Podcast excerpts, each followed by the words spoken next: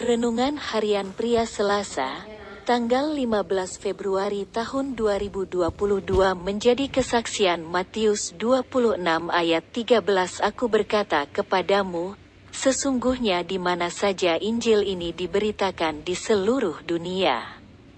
Apa yang dilakukannya ini akan disebut juga untuk mengingat dia.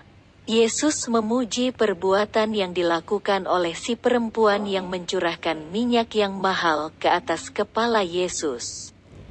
Dan Yesus mengatakan kepada murid-muridnya bahwa apa yang sudah diperbuat oleh si perempuan itu akan dibicarakan terus-menerus di mana saja Injil akan diberitakan. Itu artinya si perempuan itu telah dan akan menjadi kesaksian bagi siapa saja yang mendengar berita Injil. Kasihnya kepada Tuhan yang tidak hitung-hitungan itu menjadi kesaksian bagi banyak orang. Termasuk Anda dan saya.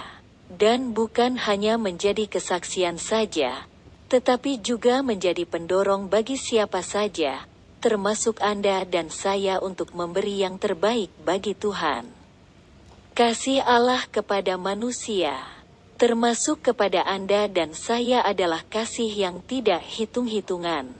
Allah sudah memberikan yang terbaik dan termahal bagi kita, yaitu mengaruniakan anaknya yang tunggal bagi kita.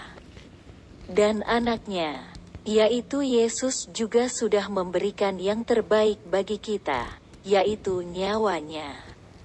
Ketika kita menyadari dan mengalami kasihnya itu, maka kita juga akan mempraktekkan kasih yang tidak hitung-hitungan.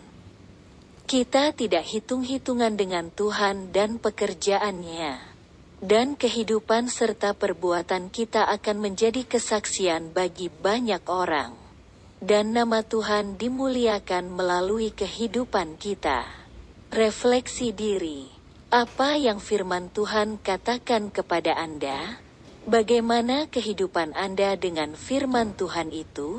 Catat komitmen Anda terhadap firman Tuhan itu. Doakan komitmen Anda itu, pengakuan imanku. Dengan pertolongan Roh Kudus, kehidupan dan perbuatan saya menjadi kesaksian bagi banyak orang.